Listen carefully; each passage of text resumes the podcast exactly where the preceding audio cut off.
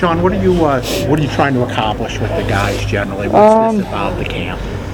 Well, a lot of things actually. I mean, there's a lot of things that go into being a good pro. Um, you know, we're going to expose them to a lot of information over the next five days, uh, from all you know, all aspects from on ice intensity, on ice habits to uh, what it takes off the ice to you know to not just make it to the NHL but to play a long time. So there's lots of information, but um, that's what they're here for.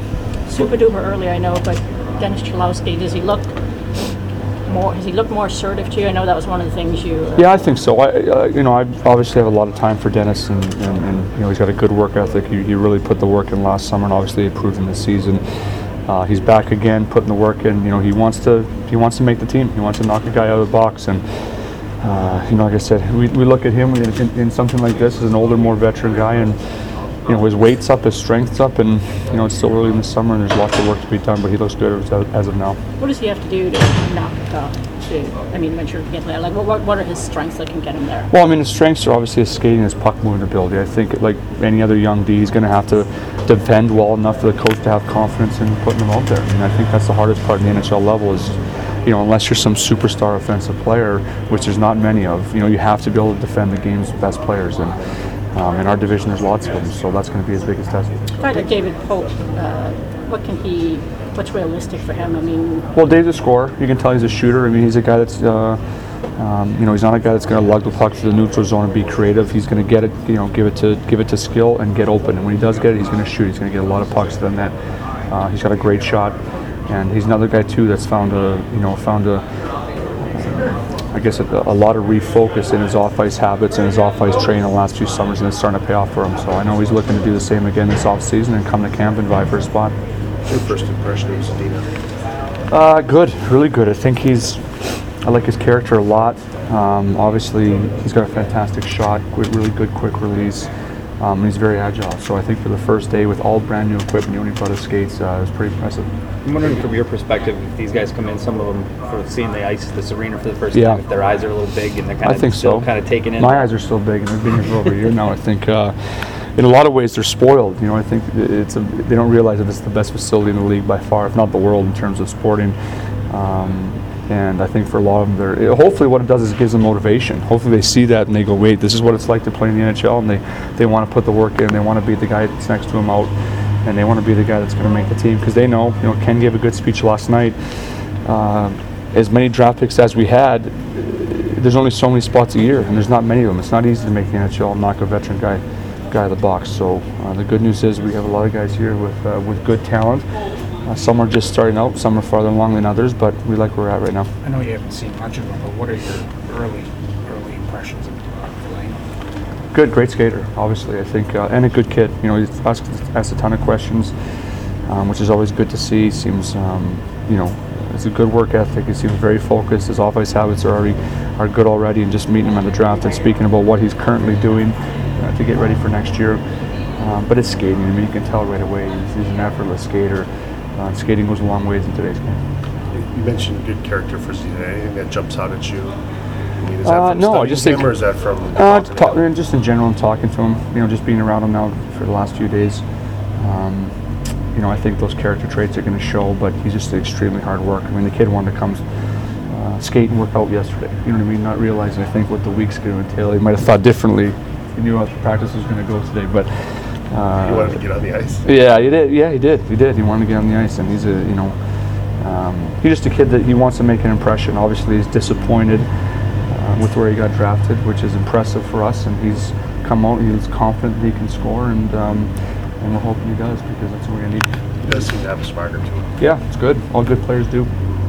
Do you find yourself envisioning he and Zadina here next year? Is that a tempting thought to entertain? That's not my job. My job is just to get them as ready as much as possible. I think that'll, you know, the, the good news about that is their play is going to tell. You know, there's still a long ways away to camp.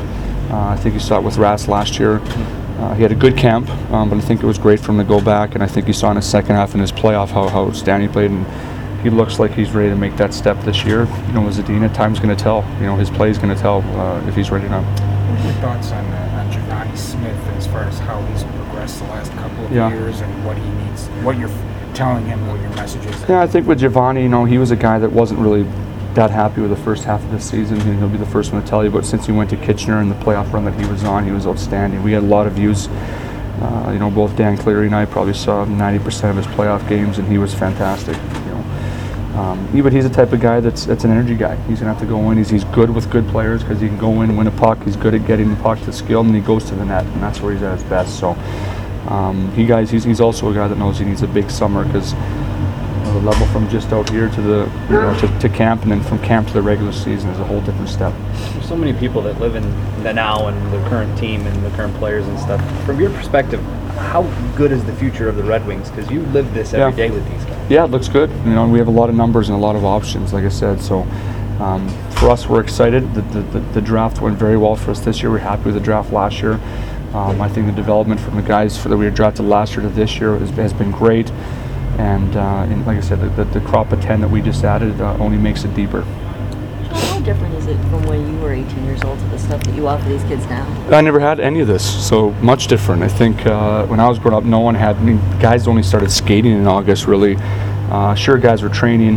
That was kind of when things, when I first started coming through, things really kind of started in that aspect. But um, I mean, nowadays, all these kids got nutritionists and sleep doctors and personal trainers and skills coaches and skating coaches, and um, which is good. I mean, that's why I think you see the game's been is becoming faster, better, and more skilled.